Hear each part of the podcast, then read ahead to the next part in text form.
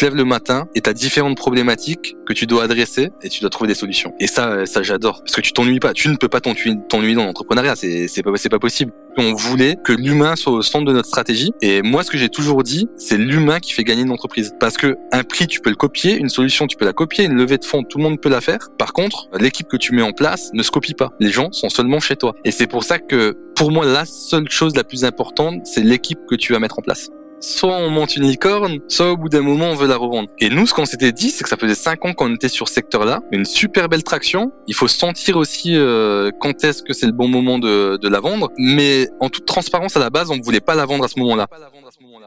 Une boîte est la somme de ses compétences. Fais-la progresser et elle s'envole, laisse-la stagner et elle s'effondre. Et la meilleure façon de s'améliorer, c'est d'écouter ceux qui sont déjà passés par là. Les Jeunes Branches, c'est le podcast des entrepreneurs pour les entrepreneurs. Des entrepreneurs chez qui tout va vite, tout va loin, tout va fort. Et des entrepreneurs en quête d'humain, de croissance et de nouveauté. Au programme, des réussites, des échecs, des méthodes et surtout des tonnes d'apprentissages à appliquer le jour même sur ton projet. Alors, prépare de quoi noter et surtout, attention à la branche.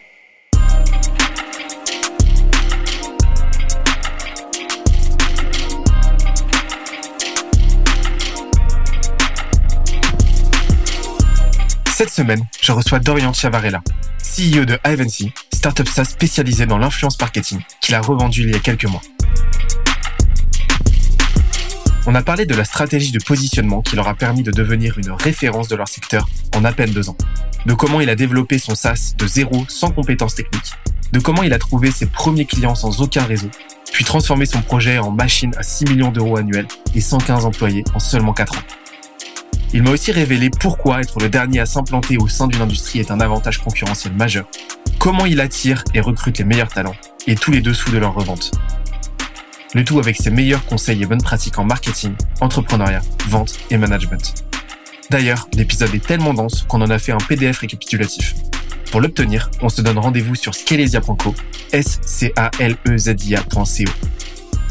Dernière chose, si tu aimes nos podcasts, n'oublie pas que les meilleures façons de nous soutenir, c'est de nous mettre 5 étoiles sur la plateforme de ton choix, un petit commentaire, ça fait toujours plaisir, et d'en parler autour de toi. Let's go Traditionnellement, on commence par la partie marketing.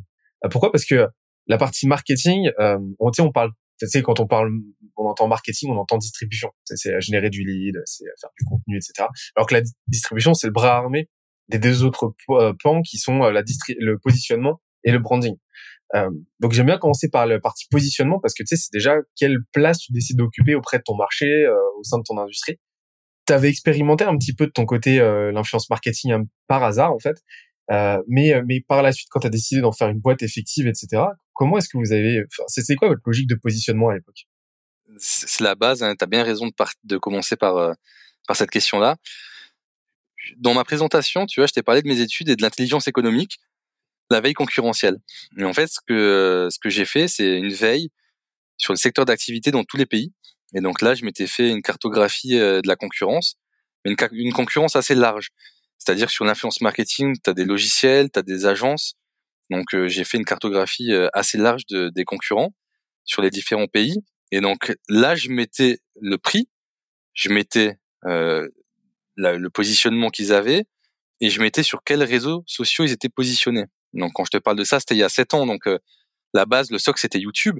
Et t'as Instagram qui se développait. Et donc en fait, quand je faisais leurs forces et leurs faiblesses, un petit peu, tu vois, ce que tu apprends à l'école, le SWOT, euh, j'arrivais à une analyse assez parfaite. Et euh, donc j'avais une bonne compréhension des différents outils et de la concurrence.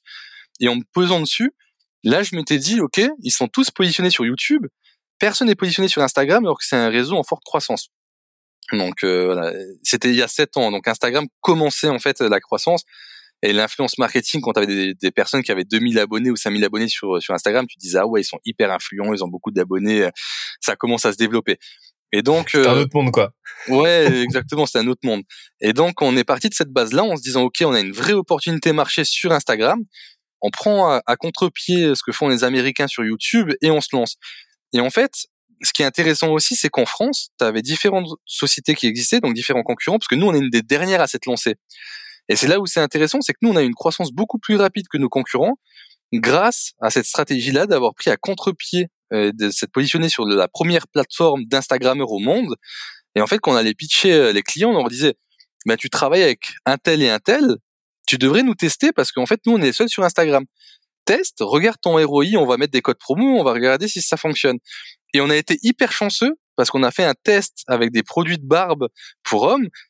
Donc euh, c'était très spécifique et t'avais pas encore beaucoup d'influenceurs positionnés sur Instagram euh, et beaucoup d'hommes. Et donc on a fait un test avec des personnes qui avaient 2000, euh, 5000 abonnés.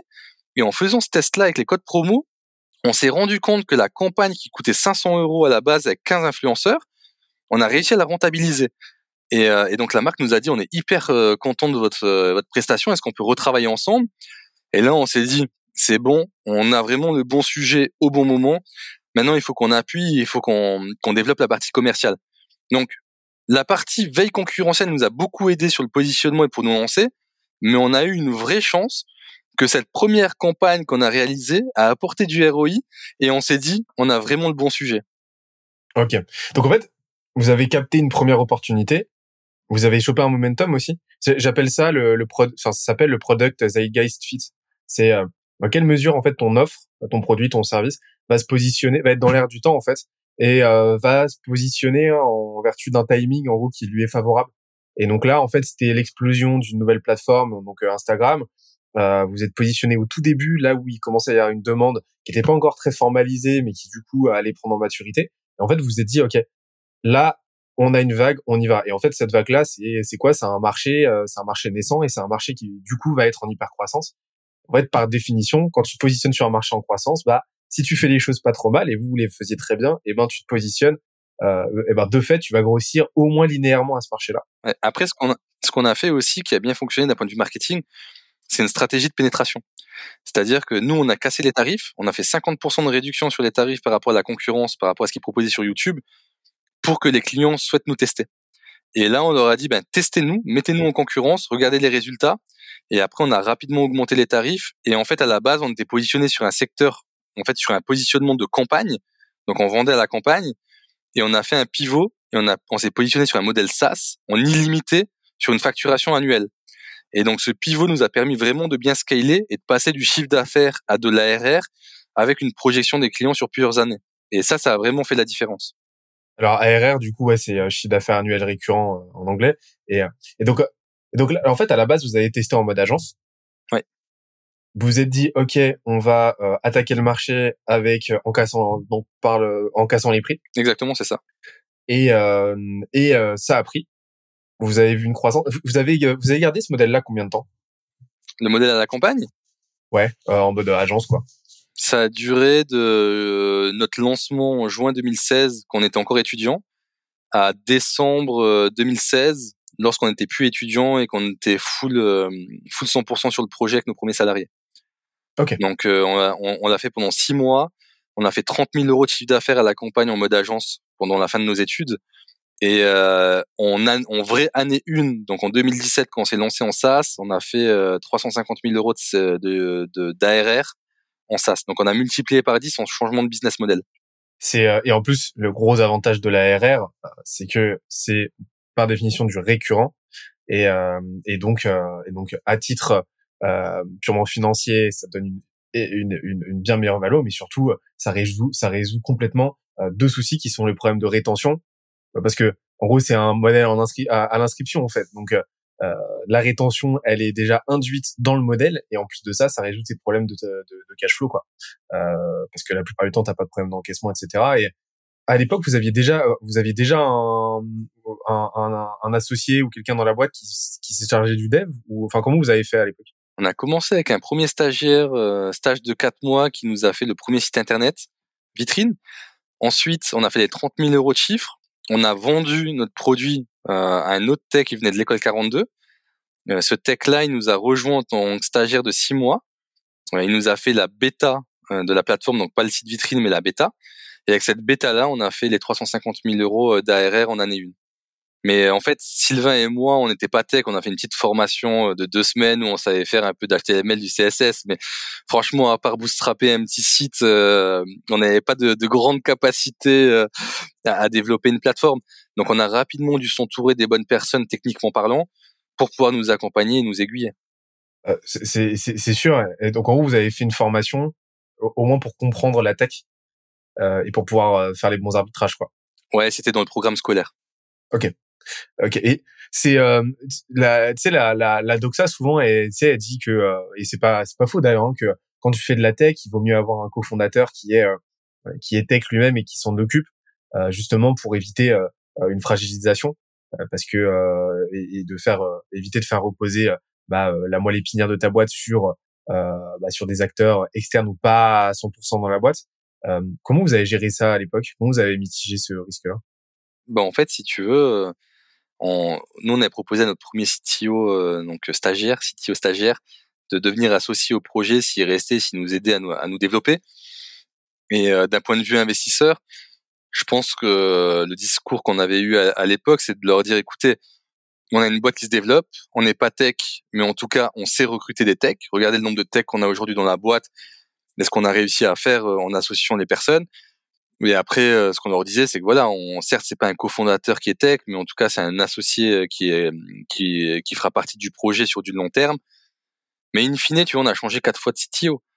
Donc, je pense que la, chose la plus importante, si t'es pas tech, c'est de comprendre à minima euh, ce qu'ils peuvent faire et c'est de réussir à, à t'associer en tout cas avec une personne de confiance à qui tu arrives te projeter et, et sinon c'est d'avoir euh, un bon une RH qui te permet de t'aider au quotidien euh, dans, dans le process de recrutement. Et surtout qu'en ce moment on sait que l'aspect technique euh, c'est hyper important surtout dans les boîtes dans lesquelles euh, on est positionné aujourd'hui en tout cas à Ivancy et, euh, et c'est primordial pour réussir à te développer. Parce que si tu dois faire un refacto de ta plateforme à chaque fois et si le langage que tu utilises c'est pas le bon si tu trouves pas les bons les bons développeurs tu vas être vite limité en fait dans ton dans ton développement technique donc euh, c'est un peu le nerf de la guerre hein. donc euh, voilà si t'as pas ton cofondateur entoure-toi bien euh, des bonnes personnes que ce soit en termes d'associés techniques ou bien euh, de salaire. Si tu arrives à mettre un, bon package pour les motiver, euh, tu peux avoir aussi les bonnes personnes.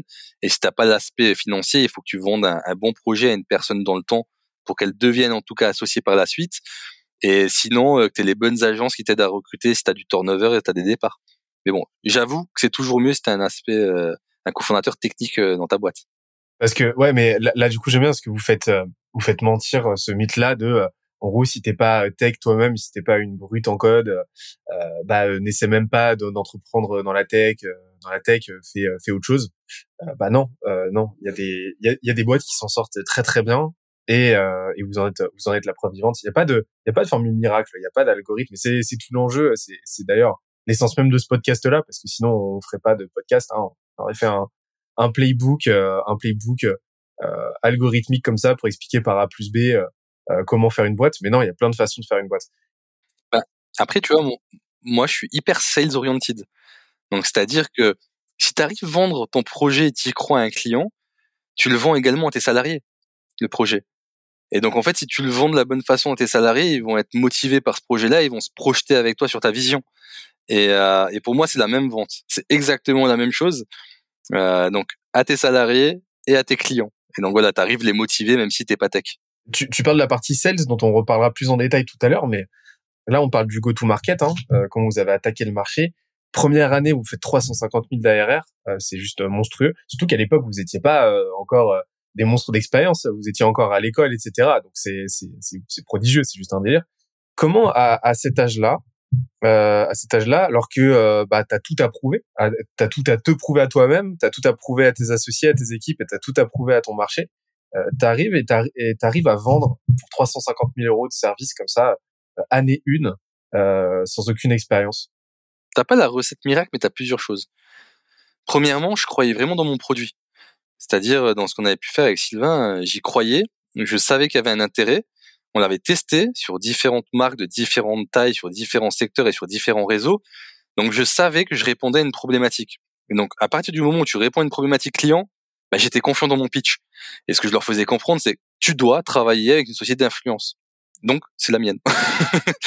et donc, euh, quand t'as, je pense que quand tu as un discours assez cohérent et t'y crois, bah, t'arrives, euh, t'arrives faire tes, tes ventes.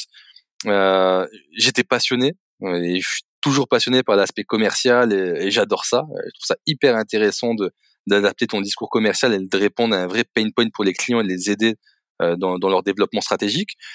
Euh, Et, et ensuite, la chance que j'avais, c'est que j'avais Sylvain qui gérait les opérations internes. Et donc moi, j'avais le temps de me consacrer vraiment à l'aspect commercial et de monter en compétences. Et via les précédentes expériences que j'avais pu avoir sur les différentes boîtes que j'avais pu monter, eh ben ça, ça m'avait aussi apporté une expertise sur le secteur de la vente, sur différents types de produits. Donc voilà, la petite expérience que j'avais eue auparavant m'a aidé. Euh, le côté aussi où j'adore euh, faire ce métier-là, ça m'a aidé au quotidien. Et le fait de, de croire dans son produit et dans son marché euh, aidé, euh, aidé également. S'il devait y avoir une équation, en gros, ce serait se répondre à un problème, comprendre et répondre à un problème dur, donc douloureux, urgent, reconnu, auprès d'un marché en croissance et, euh, et avec une vision de ouf que tu peux euh, que tu peux euh, transpirer, que tu peux transmettre en fait et, euh, et qui est contagieuse quoi. C'est exactement ça. En fait, si tu veux bien vendre toi-même, tu dois avoir envie d'acheter ta solution. C'est ça et, et on parle très souvent, tu sais, de petite parenthèse sur la vente, mais tu sais, on parle très souvent, enfin, les techniques de vente c'est super important, le script c'est important, mais ça te sert à, à, à reproduire quelque chose qui est censé être relativement organique en fait en soi. C'est-à-dire que euh, l'acte de vente, c'est c'est une conséquence, euh, une conséquence bien heureuse justement en fait de cette équation là quoi. C'est-à-dire euh, bah c'est toi qui c'est toi qui sais à qui tu t'adresses, qui sait pourquoi tu t'adresses à eux et qui a quelque chose euh, de, tellement indispensable à leur apporter euh, que euh, que la vente elle se fait naturellement quoi. Ouais, après c'est aussi un art la vente. C'est un art parce que tu vas adapter ton ton pitch et ta façon d'être à ton client tu, euh, tu, tu vas également en fait euh, devoir vendre au bon moment euh, pour ton client lorsqu'il a le budget et poser et poser les bonnes questions. Donc certes, tu as l'aspect structurel, tu as l'aspect organisationnel avec des méthodes comme le médic ou autre, mais c'est également un art. Donc c'est une combinaison de différentes choses. C'est marrant. Pour toi, c'est un, c'est donc c'est un art, c'est un art dans dans dans le sens où ça, ça, repose sur des rudiments spécifiques, c'est ça, et ça repose sur euh, euh, une technicité particulière? Ouais, exactement, c'est ça. C'est t'as des méthodes structurelles où tu vas avoir un nombre de rendez-vous, ça va être mathématique, t'as un pourcentage sur le nombre de de leads que que, que tu vas avoir. Mais de l'autre côté, c'est toi ta façon d'être, c'est euh, les le relationnel que tu vas réussir à créer avec ton client parce que à deux solutions équivalentes avec deux prix équivalents, eh ben on va choisir en fait la personne avec qui, euh, avec laquelle on souhaite euh, garder contact, parler et, avoir ce relationnel. Donc euh, même si le produit joue, même si tes techniques de vente jouent, l'aspect relationnel reste hyper important en fait dans ta vente. Et c'est pour ça que je dis que c'est un art également.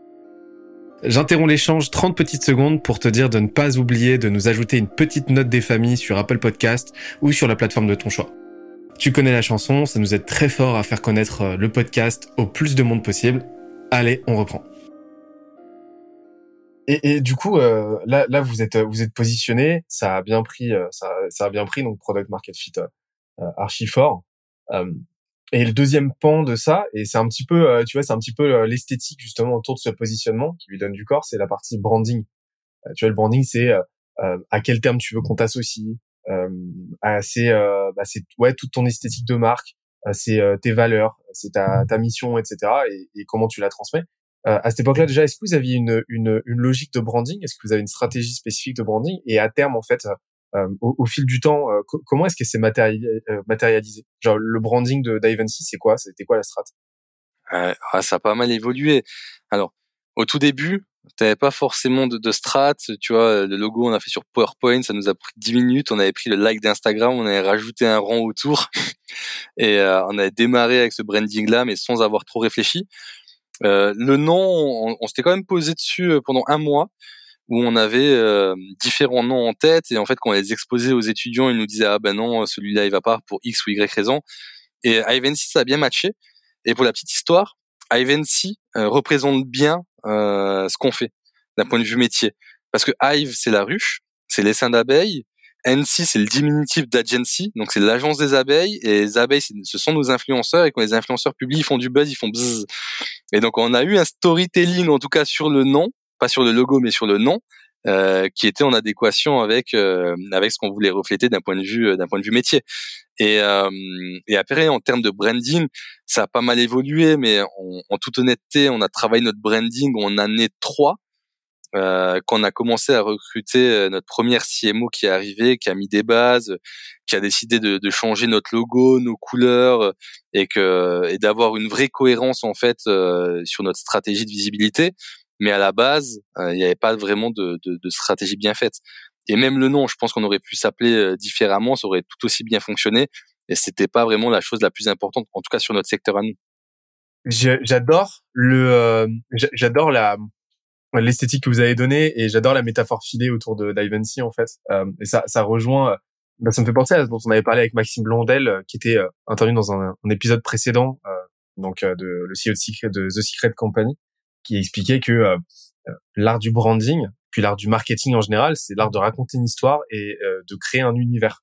En fait, c'est exactement ce que vous avez fait, quoi. C'est-à-dire que vous avez créé un, un, un, un, univers où chacun a sa place, donc les influenceurs, euh, on, euh, on, leur joue leur rôle, vous jouez votre rôle aussi, euh, les marques jouent leur rôle et, et vous créez un écosystème comme ça. Et, et, c'est là qu'on voit qu'un branding puissant englobe, raconte, englobe tout le monde, raconte une histoire et t'embarque dans une histoire quoi. Et après bah t'as euh, la distribution et t'as les sales qui vont être les, les, bras armés en fait de ce branding là, de cette esthétique, de cette mythologie là et, euh, et ça et ça se passe nickel. Mais tu vois ce qui ce qui nous était intéressant, c'est euh, on avait euh, en fait deux façons de se brander. Tu le côté B2C avec les influenceurs et tu le côté aussi euh, marque B2B.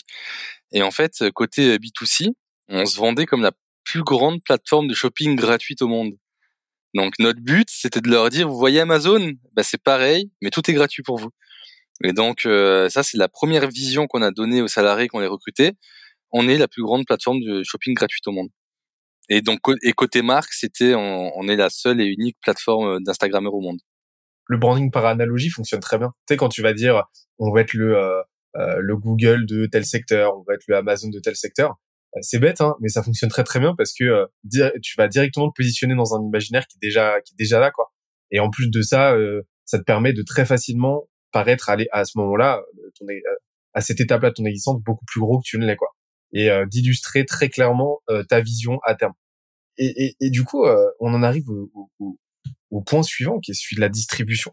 Comment vous, à l'époque, quand vous êtes lancé, comment est-ce que vous avez fait pour bah, distribuer justement d'un point de vue marketing, comme pour, pour, pour générer vos premières opportunités, pour vous assurer d'être le plus vu, connu et reconnu possible par votre audience. Et à terme, en fait, ça a donné quoi? On va d'abord parler du lancement et puis après, on ira parler à, à terme de, de, comment vous avez échafaudé tout ça.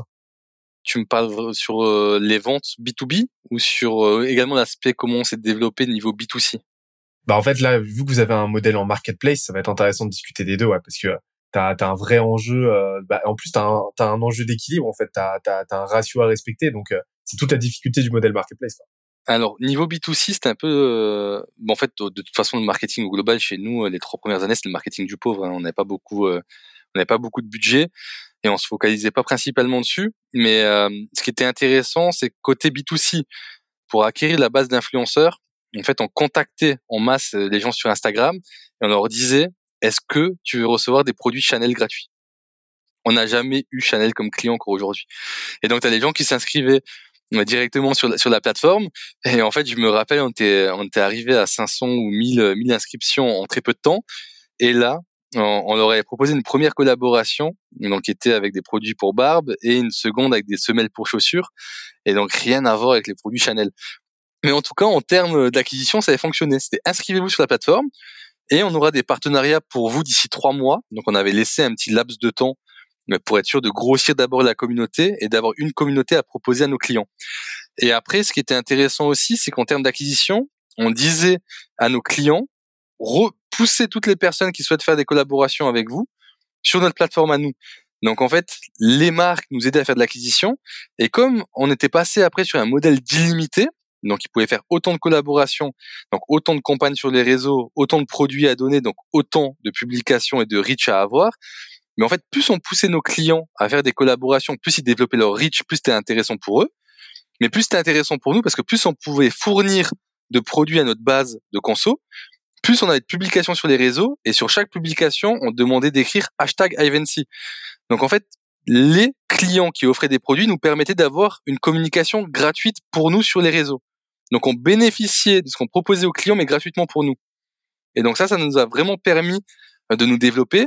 Et après, on a fait beaucoup de jeux concours où on proposait à des influenceurs d'avoir des produits gratuits de nos marques partenaires qui les offraient pour faire des collaborations sur les réseaux, pour que nous on gagne des followers, pour qu'on grossisse notre base de données. Et donc ça avait super bien fonctionné, ça nous coûtait zéro. Et donc c'était incroyable. Et après côté côté B2B, euh, on n'avait pas de paid, donc en fait on ne faisait pas de paid. Donc euh, la principale source d'acquisition c'était du sales et c'était du cold calling et c'était moi et moi seul. Donc j'allais sur Kickstarter, sur KissKissBankBank, j'appelais euh, les numéros de téléphone. Donc comme principalement bah, c'est des petites sociétés, c'est du SMBs. Donc j'avais le founders en direct, les, les cofondateurs, et j'arrivais à faire ma vente directement avec eux. Et mon pitch, il était assez simple. C'est, je les appelais, euh, je leur disais, bah, je vous ai vu sur KissKissBankBank. Ça veut dire que vous êtes en campagne et que vous avez besoin de notoriété de communication. J'ai la solution pour vous qui va être complémentaire pour accélérer votre votre notoriété. C'est les influenceurs sur Instagram qui est en vogue. Et donc j'arrivais à vendre assez rapidement mes campagnes. Et tu vois, en, deux minutes au téléphone, j'arrivais booker, même pas en quelques secondes au téléphone, j'arrivais booker un premier rendez-vous et je signais en un rendez-vous. Donc euh, j'avais pas mon principe de R1, R2, R3, donc rendez-vous 1, rendez-vous 2, rendez-vous 3. Donc R1 la démo, R2 euh, tu vas arriver plutôt sur une phase de de, de proposition à ton client et R3 de négociation euh, tarifaire. Euh, moi, je faisais tout en, une, en, un rendez-vous parce que c'était assez facile à vendre et parce que c'était dans l'air du temps. Euh, donc voilà, c'était que du cold calling qui me permettait de, de signer mes clients je me serais pas imaginé que euh, que, que, le marché des, euh, des boîtes qui faisaient du crowdfunding en fait serait nécessairement euh, très solvable, tu vois, pas nécessairement du budget du budget pour et, et, en fait si ça si ils avaient des fonds. Ben, je, je vendais pas cher la campagne, on, vendait 500 euros la campagne. Donc tu vois, à partir du moment où c'est 500 euros, ils pouvaient quand même se le permettre. Et, et comme ça rentrait dans leur stratégie globale de visibilité, ils le faisaient. Donc le discours était en adéquation avec avec leur strat. Euh, mais si on avait vendu plus cher, ça aurait pas fonctionné. Mais 500 euros la campagne, c'était en tout cas un budget acceptable pour euh, pour les petites sociétés.